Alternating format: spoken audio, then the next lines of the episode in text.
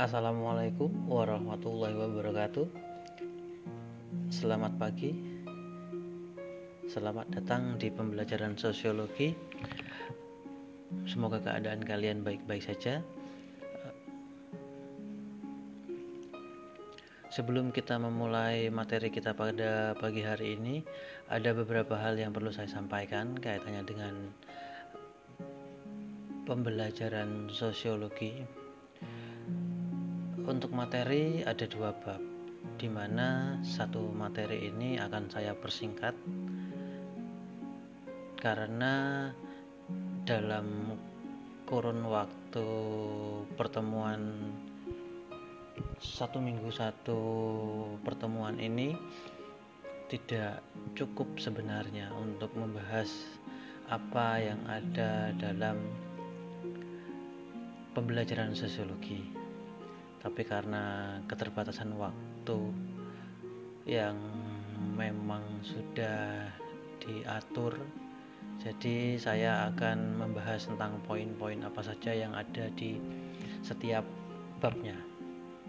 Untuk bab 3 itu tentang ketimpangan eh, saya akan menjelaskan mengapa demikian tentang ketimpangan terus penyebab yang terjadi apa dari sebuah ketimpangan serta bagaimana atau upaya cara mengatasi sebuah ketimpangan. Itu inti dari bab 3 ini. Oke sebelum kita memulai pada pelajaran hari ini seperti yang saya janjikan kemarin saya akan membacakan beberapa komentar kata-kata kunci yang saya bebaskan untuk kalian mengisi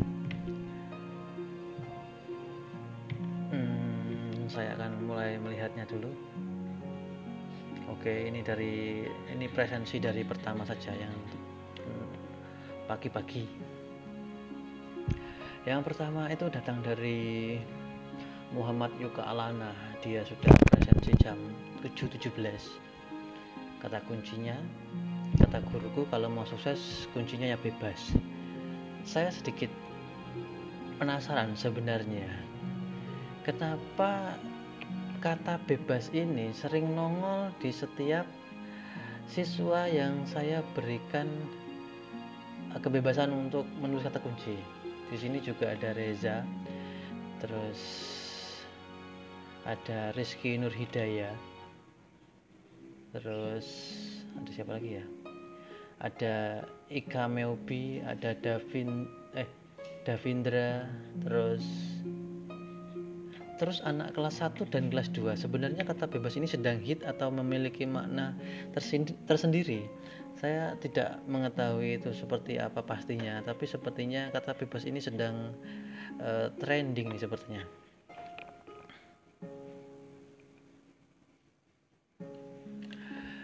Berikutnya Oh, ini ada dari Fawas.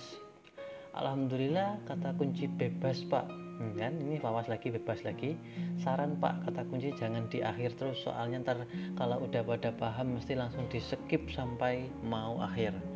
Ya pastinya seperti itu fawas ya karena e, kata kuncinya untuk yang pertama bisa di akhir untuk hari ini belum tentu di akhir jadi pastikan saja kalian untuk mendengarkannya.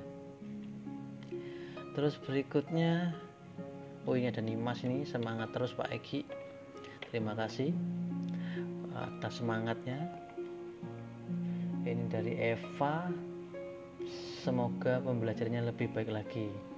Ya saya sedang berusaha untuk sebaik mungkin agar kalian bisa dengan mudah mencerna sebuah materi. Ini ada Gantar good job. Terus ini ada yuk bisa yuk pak semangat. Ah, ini ada dari Indonesia. Terus ada dari Rahmadita. Semoga bisa masuk perguruan tinggi negeri. Amin. Semoga Rahmadita kamu sedang di jalur yang tepat. Ini Satria. Good luck juga ini. Nah you Hestu selamat pagi gawe kopi. Terus Oke, ini dari Salma. podcast bapak kepanjangan. My kuping lelah untuk mendengarkan. Mohon pengertiannya bapak. Terima kasih. Podcast saya ini semester 2 jauh lebih pendek dibanding semester 1 semester 1 tuh bisa sampai sejam. Ini cuma saya batasi sampai 35 menit sesuai dengan aturan pembelajaran yang sudah diterapkan di sekolah. Apalagi ditambah dengan membahas seperti ini jadi ya 35 menit untuk mendengarkan suara saya cukup uh, indah bukan? Berikutnya Muhammad Yudhistira jane isi ngantuk. Aku pak ah kamu aja di kelas aja tidur kok lagi rumah ini. Terus ini adalah Azharabit Jalaluddin Sutra ini. Mantap pak. Wah ini anugerah ini nulis apa ini? Pakai bahasa kanji Jepang ini kayaknya. Ini apa maksudnya Nursipa ini? Tolong untuk mas-mas yang di depan toko IC kalau saya datang jangan dibuntutin terus dong. Hei saya mau belanja bukan maling. Kamu tampangnya seperti maling. Makanya dibuntutin. Tidak tidak ini bercanda saja. Ini terus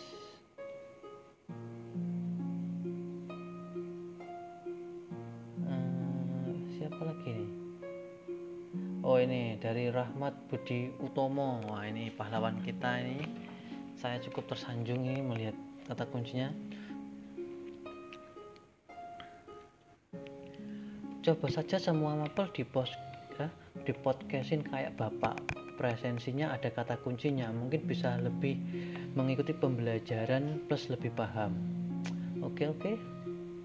Pak Pahlawan terima kasih atas kata kuncinya. Kamu ternyata mendengarkan ini juga. Semoga kamu tidak bermain game saja. Berikutnya nah ini Wahyu Cahyana Putra. Ini NKRI nya sangat mendarah daging. Lekas membaik Indonesiaku. Mbok pikir loro apa Indonesia ki yang loro ki eh awakmu deh ki terus ada email Lia Cindy nah ini juga seperti Rahmat Budi Utomo ini Semenjak adanya podcast pembelajaran bisa lebih dimengerti karena dijelaskan secara lisan. Karena kalau cuma dikasih file dan dikasih bacaan masih kurang jelas karena nggak dijelaskan dan dijabarkan dengan lisan. Oh, oke. Okay. Ya, karena kebetulan mungkin uh, gini ya. Untuk pembelajaran yang materinya sebuah kata atau bukan hitung-hitungan. Menurut saya ketika memberikan materi ini ya seperti ini. Saya harus menjelaskan sambil dipandu dengan buku agar apa? Ya agar kalian lebih mudah dalam mencerna. Mungkin untuk mata pelajaran seperti ekonomi matematika biologi menggunakan podcast saya rasa sedikit kurang tepat. Sehingga apabila materi seperti sosiologi terus sejarah terus geografi yang materi-materi anak IPS lah. Intinya kebanyakan ya kita harus menjelaskan secara lisan seperti yang dikatakan oleh Emilia Cindy ini terima kasih sekali kamu cukup bagus memberikan kata kunci. Terus raja ini ini raja ini raja Nijian tobat tapi sudah selesai ini anak ini kebanyakan main poli kayaknya. Berikutnya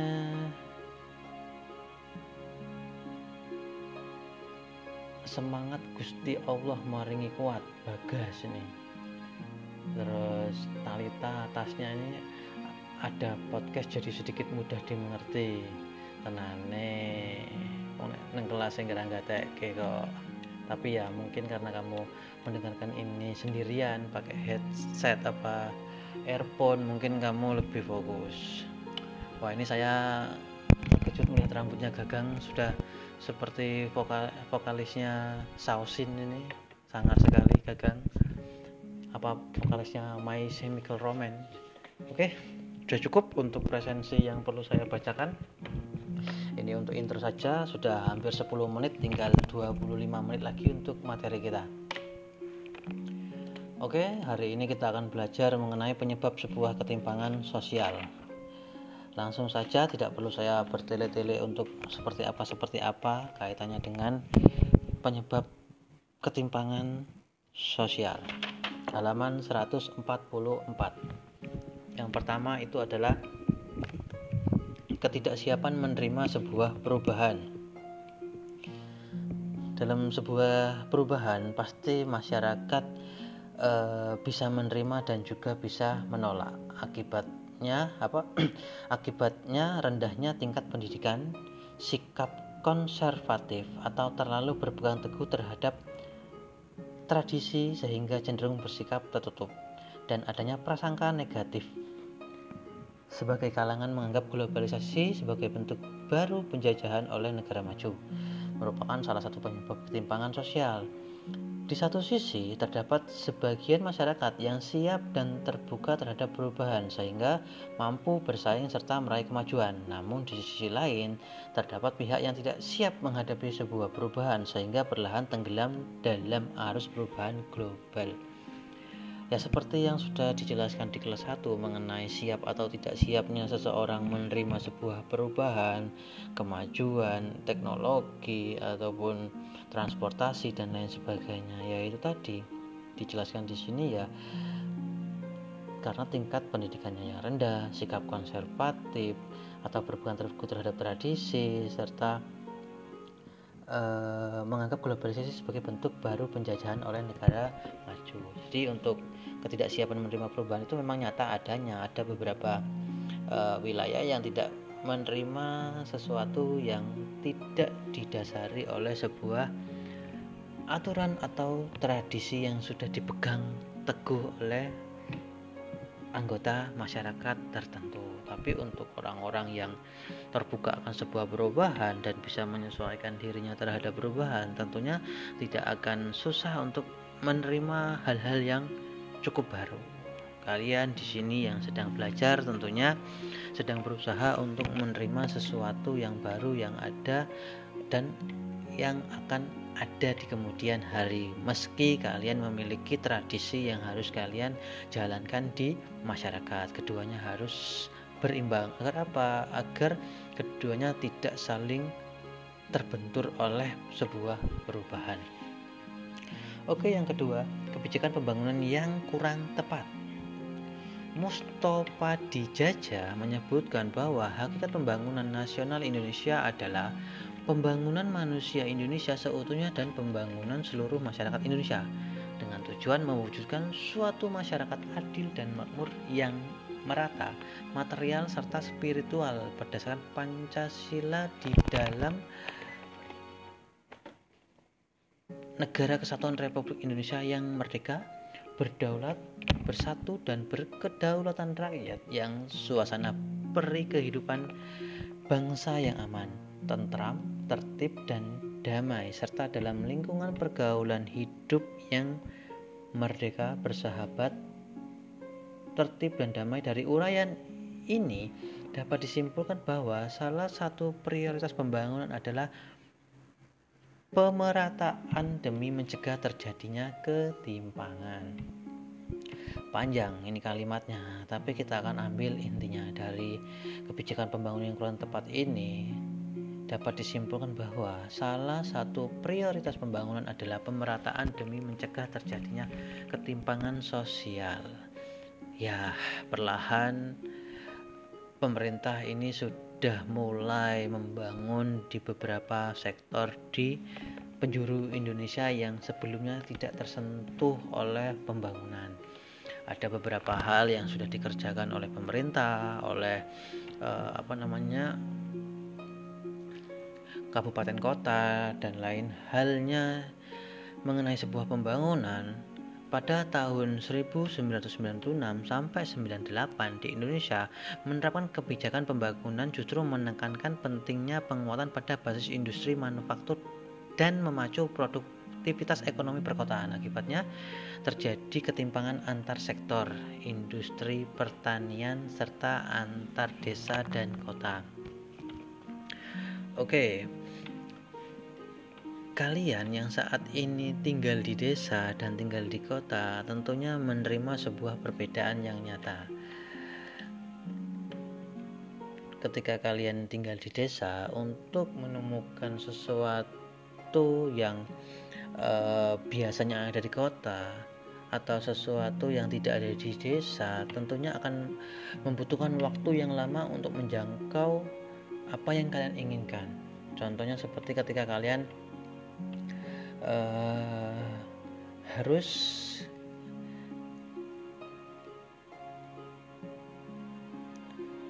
melegalisir sebuah akta. Akta itu biasanya eh, dilegalisirnya bisa di eh kok akta ding bukan maksud saya pembayaran pajak motor untuk pembayaran pajak motor pemerintah tidak membuat eh, apa namanya tempat pembayaran pajak itu berada di desa pasti membuat pembuat apa? Pasti membuat kantor pembayaran pajak itu biasanya adanya di kota sehingga dengan adanya pembangunan eh, pelayanan yang ada yang diberikan oleh pemerintah terhadap masyarakat itu terjadi sebuah ketimpangan sosial. Sedangkan uh, untuk orang-orang yang tinggal di kota untuk mendapatkan pelayanan perpajakan tentunya sangat sangat mudah. Dengan demikian perbandingan antara keduanya sangat mencolok. Banyak sekali eh, orang-orang yang harus membayar pajak motornya pergi ke kota untuk membayar sebuah pajak. Tapi di beberapa daerah saat ini sudah mulai muncul tempat pembayaran pajak yang ada di sekitaran tempat tinggal kalian masing-masing. Kalau di Purworejo ini saya di Purworejo karena saya tahu sendiri di Purworejo itu untuk membayar pajak itu tidak perlu terlalu jauh. Paling sekitar 5 menit dari desa tempat tinggal rumah mbah saya. Yang sebelumnya kalau harus bayar pajak itu harus ke kota Purworejo itu sendiri sehingga membutuhkan waktu yang jauh lebih banyak dan antri. Tapi untuk saat ini sudah bisa dilakukan membayar pajak ke tempat yang paling terdekat di Projo apalagi di era sekarang ini membayar pajak itu juga bisa dilakukan secara drive thru tidak perlu menunggu lama paling sekitar 5 menit itu sudah selesai tapi memang saya belum pernah mencoba itu sih tapi untuk uh, mendengar cerita dari teman-teman yang sudah membayar pajak di daerah Sleman di dekat perbatasan Magelang dan Jogja itu tidak membutuhkan waktu yang lama untuk membayar sebuah pajak. Oke, itu dia untuk kebijakan pembangunan yang kurang tepat.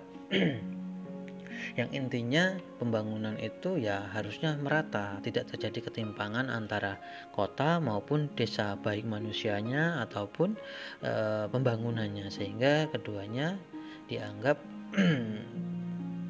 sesuai dengan undang-undang yang ada. Yang berikutnya adalah tingkat pertumbuhan yang tidak merata. Pembangunan ekonomi merupakan upaya yang dilakukan negara untuk meningkatkan kesejahteraan masyarakat di seluruh wilayah Indonesia. Selama kurun waktu yang cukup panjang, pembangunan nasional telah menghasilkan berbagai kemajuan yang signifikan, namun sekaligus juga mewariskan berbagai permasalahan yang mendesak untuk ditangani. Di antaranya masih terdapatnya disparitas atau ketimpangan antar daerah. Kebijakan dan strategi pembangunan ekonomi di masa lalu telah mengubah struktur ekonomi secara mengesankan dan mencapai tingkat pertumbuhan ekonomi yang cukup tinggi. Namun, perubahan struktur ekonomi ini hanya terjadi pada tingkat nasional, sedangkan pada tingkat daerah secara agregat relatif stagnan, terutama daerah-daerah di luar Pulau Jawa. Nah, seperti yang saya bilang sebelumnya, tingkat pertumbuhan yang tidak merata ini selama kurun waktu yang cukup panjang menghasilkan berbagai kemajuan yang signifikan. Namun sekaligus juga mewariskan berbagai permasalahan yang mendesak sehingga pembangunan-pembangunan yang ada eh, tidak memberikan dampak yang cukup merata kepada setiap daerah. Perubahan sektor ekonomi terutama hanya difokuskan pada tingkat nasional sedangkan di desa tidak terlalu tersorot oleh pemerintah kaitannya tentang perekonomian yang ada di perdesaan. Oke, berikutnya adalah institusi politik ekonomi dan yang cenderung eksklusif. Hmm, itu sepertinya tidak perlu dijelaskan karena tidak begitu sering. Nah, yang ini sekarang halaman 146 perbedaan ketersediaan sumber daya. Ketimpangan dapat juga disebabkan oleh perbedaan potensi ekonomi dan ketersediaan sumber daya. Di satu sisi, ada beberapa wilayah yang memiliki kelimpahan berbagai sumber daya alam sehingga tak mengalami kesulitan untuk membangun kegiatan ekonomi sebagai pendorong pertumbuhan. Di sisi lain, masih banyak wilayah lain yang sangat terbatas sumber dayanya hingga menghadapi hambatan dalam kegiatan ekonomi. Hal ini mengakibatkan ketimpangan antar wilayah. Perbedaan ketersediaan sumber daya alam itu jelas nyata adanya. Tapi untuk saat ini banyak sekali warga masyarakat yang sudah mengetahui bagaimana caranya mengelola tempat tinggal mereka untuk dijadikan sebagai alat pertumbuhan ekonomi warga sekitar. Perbedaan ketersediaan sumber daya inilah yang menyebabkan masyarakat menjadi lebih kreatif untuk membuat tempat mereka lebih dikenal. Kalau hanya menunggu dengan mengandalkan sumber daya yang ada, saya rasa eh, pertumbuhan pariwisata yang ada di Jogja ini cukup mewakili contoh yang ada di sini antara kota dengan desa tentunya sangat berbeda ketersediaan sumber dayanya untuk di kota bisa berupa Malioboro, bisa berupa keraton ataupun beberapa eh, candi-candi uh, yang ada di kota Yogyakarta ini. Tapi untuk yang berada di pinggiran kota Jogja itu harus memutar otak bagaimana caranya menarik wisatawan agar mau datang ke desa dengan cara membangun desa secara bersama-sama untuk menjadikan tempat tersebut sebagai objek wisata. Kalian sudah tahu mengenai apa yang saya katakan ini tentunya ada di daerah Delingo, ada di daerah Imogiri, ada di daerah Kulon Progo dan beberapa daerah yang sekarang sudah mulai uh, membuat tempat yang enak untuk keluarga, enak untuk berbincang-bincang, enak untuk melakukan sebuah acara pernikahan dan lain sebagainya. Nah, perbedaan ketersediaan sumber daya alam ini sudah mulai seimbang antara kota dengan desa meskipun di desa itu akses ketika kalian akan ke sana cukup jauh tapi di sanalah letak istimewanya. Kalian memerlukan waktu yang cukup panjang untuk ke sana dengan hasil yang setimpal. Kalian bisa pergi ke hutan eh hutan oh atau kayak Bantul? Uh, oh hutan pinus terus puncak becici terus kalau di Kulon Progo itu ada di eh, ada Suryoloyo atau kebun teh terus kalau di Gunung Kidul itu ada pantainya dan sebagainya Oke, berikutnya kita pergi ke halaman 152.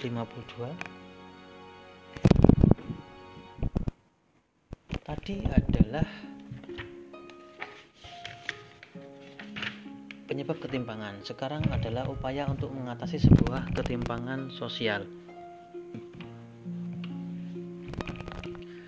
Untuk mengatasi ketimpangan sosial yang terjadi dalam kehidupan bermasyarakat, diperlukan pemahaman tentang bentuk-bentuk ketimpangan yang berpotensi menimbulkan masalah sosial.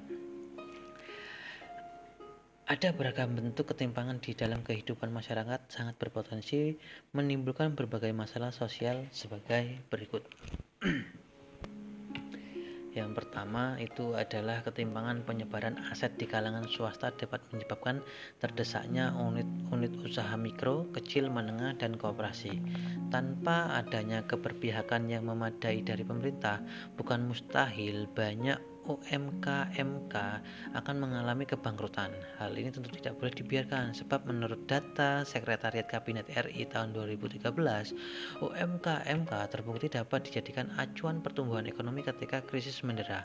Sektor UMKMK merupakan pelaku usaha terbesar dari sisi jumlah unit usaha yang mencapai 98,82% dari total pelaku usaha nasional, menyumbang 57% terhadap penciptaan produk domestik bruto nasional dan menyerap tidak kurang dari 97% tenaga kerja Indonesia. Yang kedua adalah ketimpangan ekonomi antar sektor yang berwujud pengabaian sektor pertanian dipastikan akan mengancam ketahanan dan kemandirian pangan Indonesia. Yang ketiga, ketimpangan antar wilayah berpotensi untuk menimbulkan kecemburuan pada wilayah yang kurang tersentuh oleh pembangunan dibandingkan dengan wilayah yang sudah mengalami kemajuan yang pesat. Jika dibiarkan terus-menerus maka akan menimbulkan tuntutan separatis pemisahan diri yang mengancam keutuhan negara kesatuan Republik Indonesia. Terus yang keempat itu adalah ketimpangan antar golongan sosial ekonomi berpeluang menyebabkan peningkatannya kriminalitas. Terus yang kelima, ketimpangan antar golongan sosial ekonomi akan menyebabkan keretakan hubungan dan kecemburuan antar kelompok di dalam masyarakat yang dapat mengarah pada munculnya konflik sosial. Yang keenam, ketimpangan desa dan kota akan menimbulkan arus urbanisasi massal urbanisasi tersebut sering tak dapat ditanggulangi oleh daya dukung sarana maupun prasarana perkotaan sehingga menyebabkan timbulnya berbagai permasalahan seperti pengangguran, maraknya pemukiman kumuh, kemacetan hingga rendahnya kualitas hidup warga. Pengelompokan tempat tinggal berdasarkan etnis atau asal daerah yang umumnya selalu terjadi di perkotaan sehingga sebagai akibat dari urbanisasi pun rawan menimbulkan perbenturan dan konflik antar warga. Yang terakhir, ketimpangan pendidikan akan melemahkan daya saing sumber daya manusia Indonesia di era globalisasi ini akan menghambat upaya mencapai keunggulan dalam berbagai bidang. Oke, untuk kata kuncinya adalah Wilkinson. Sudah 27 menit berlalu dan ini sudah di akhir materi kalian untuk 3 ada satu tugas yang perlu kalian kerjakan yaitu di halaman 177 sampai dengan 179 dengarkan baik-baik instruksinya. Silakan kalian kerjakan itu untuk yang pilihan ganda halaman 177 dari nomor 1 sampai 20 itu ditulis jawabannya untuk yang esai yang B itu ditulis soalnya dan jawabannya silakan dikerjakan di buku tugas sosiologi kalian masing-masing atau di kertas mana pun terserah kalian yang penting mengerjakan tanggung jawab kalian sebagai siswa dan sebagai anak dari orang tua kalian masing-masing. Tugas dikumpulkan minggu depan. Jadi, saya akan mempersingkat tentang materi ini sehingga kalau ada tugas segera dikerjakan karena waktu kalian tidak banyak eh, di kelas 3 ini jadi segeralah untuk dikerjakan minggu depan saya sudah siapkan slot untuk pengumpulan tugas dan uh, hari ini hanya presensi dan mendengarkan materi. Untuk nilai prakteknya sedang saya komparasikan dengan materi kalian dan saya akan membuat nilai praktek ini tidak begitu sulit dan kalian bisa mengerjakannya dengan baik dan cepat. Karena ya itu tadi waktu kalian tidak banyak di kelas 12 ini. Tapi waktunya sepertinya masih tersisa sekitar 5 menit lagi. Uh, saran saya kepada kalian sering-seringlah membaca buku kelas 1, kelas 2, dan kelas 3 tapi uh, langkah lebih baiknya kalian membaca buku di kelas 1 dan kelas 2 itu sekitar 80% lah dari kelas 3 karena biasanya materi kelas 3 itu berada di kelas 1 dan kelas 2 dan kelas 3 tapi tidak terlalu banyak di kelas 3 sih sebenarnya. Tapi ya bisa jadi nanti tergantung uh, komparasi persenannya seperti apa. Oke demikian dari saya. Semoga kalian baik-baik saja. Dan pastikan kalian sudah mandi pagi ini. Wabillahi taufiq wal hidayah. Wassalamualaikum warahmatullahi wabarakatuh